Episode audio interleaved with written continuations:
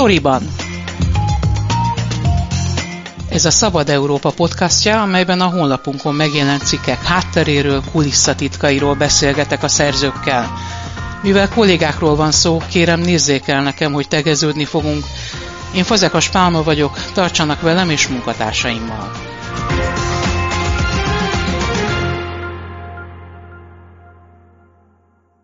Videmon Tamással beszélgetek, aki az elmúlt hónapokban több cikkben is nyomon követte a hazai infláció alakulását, egészen pontosan azt, hogy mennyivel drágul az életünk, és több másik cikkben azt figyelte, hogy a jegybank erre milyen válaszokat ad. A beszélgetésünk néhány órával azután zajlik, hogy a jegybank monetáris tanácsa megtartotta idei utolsó kamatdöntő ülését. Szervusz Tamás, mi történt ezen az ülésen, és mi volt az a, az emlékezetes mondat, ami több portál cikkének címébe is bekerült? Ma volt az év utolsó kamadöntő ülése.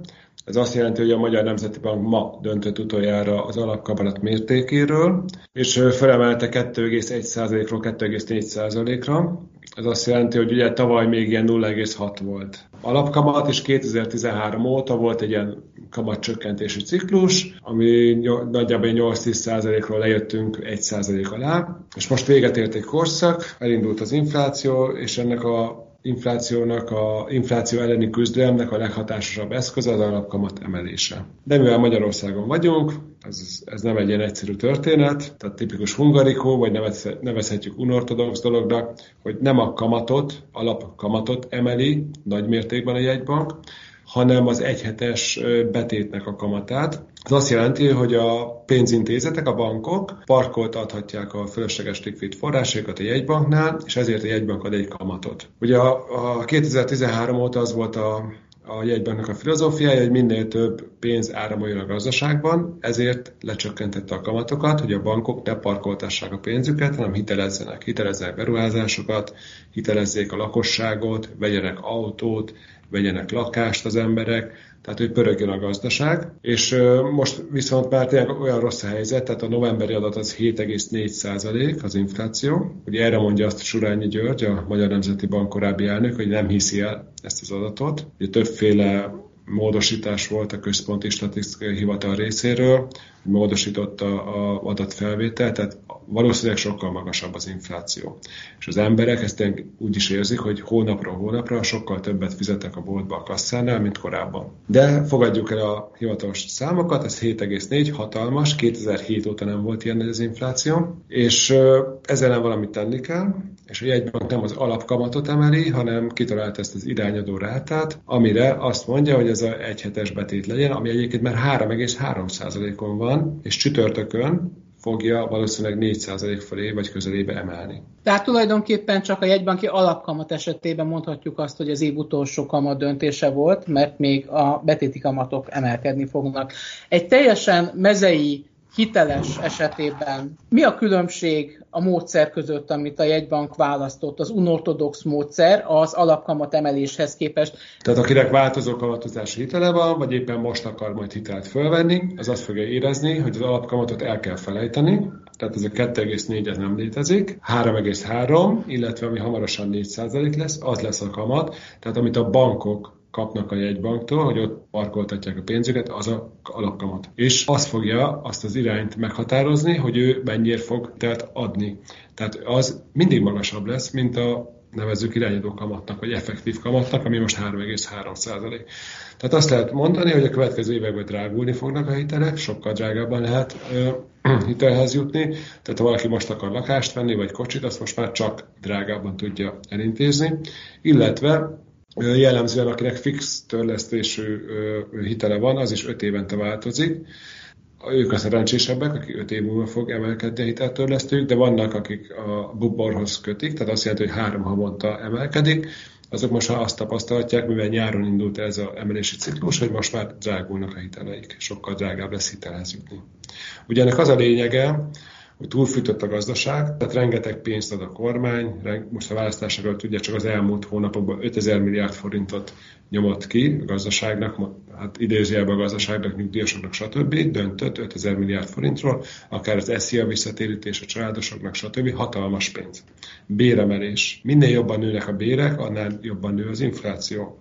Tehát az a baj Magyarországon, hogy nem a gazdaság teljesítménye határozza meg a bérnövekedést, hanem hanem részben a munkerőhiány, és részben pedig a minimálbérnek az emelése, amit aztán követnek a normál bérek. Tehát most 20%-kal emelik a minimálbért, az azt jelenti, hogy sokkal nagyobb mértékben emelik a minimálbért, mint hogy a vállalatok, a cégek ennyire versenykép pesebbek lettek volna. Vagyis az inflációt növel. Ehhez ugye jön egy külső hatás is, amiről Surányi György is beszélt, hogy inflációt importálunk. Ez mit jelent pontosan?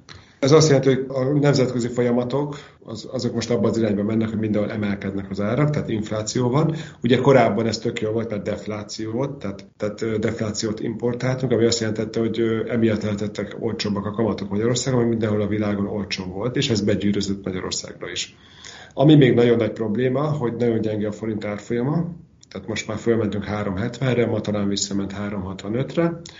Ugye a kormányváltásnál ez 260 volt, tehát 100 forinttal többet kell fizetni egy euróért, és ugye rengeteg import termék, tehát akár a benzinára, benzinára, ha 340 lenne a forint, akkor 50 forint lenne olcsóbb egy liter benzin.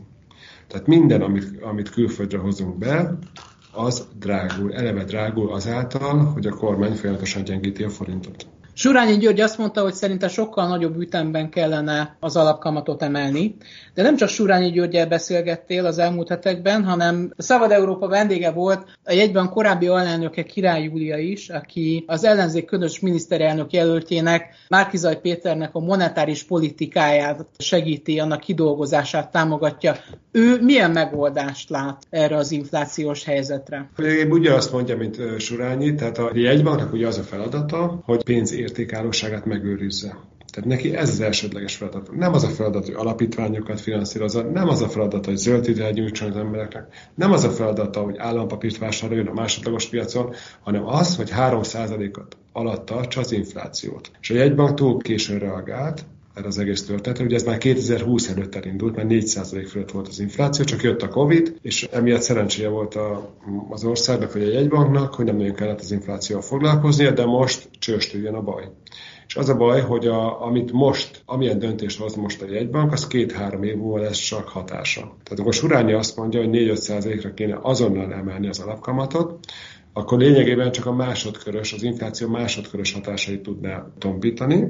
Ezt csináltak a csehek is, egyből nagy lépésbe emeltek, vagy a lengyelek is, és igazából a korona, illetve az Lotyinak az árfolyamán már egyből látszódott, hogy erősödött. Tehát már ezt a másodkörös hatást legalább ki tudták védeni. De arra kell felkészülni, a következő két-három évben 4-5 százalékos inflációval kell szembenézni.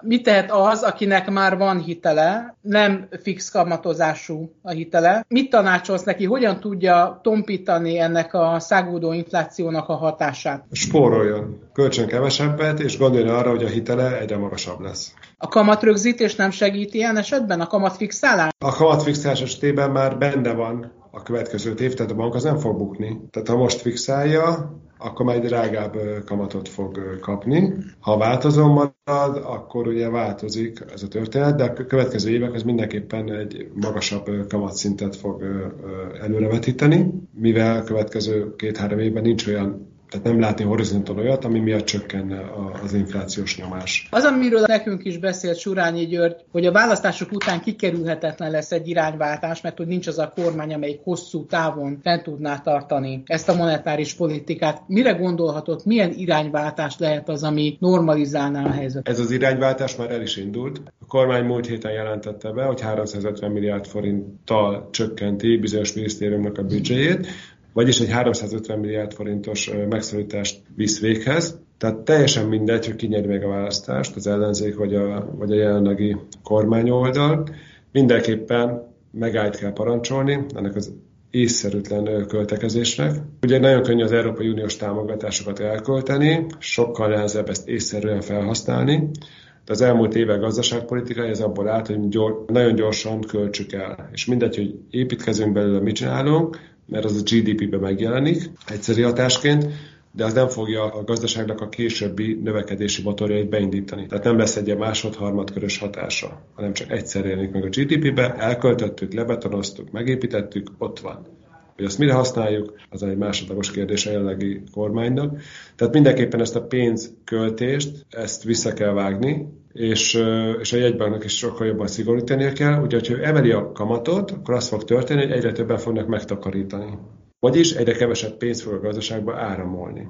És ugye ez a cél az infláció esetében, hogy ne áramoljon olyan sok pénz, ne fűtse túl a gazdaságot, hanem inkább megtakarításra ösztönözze az embereket.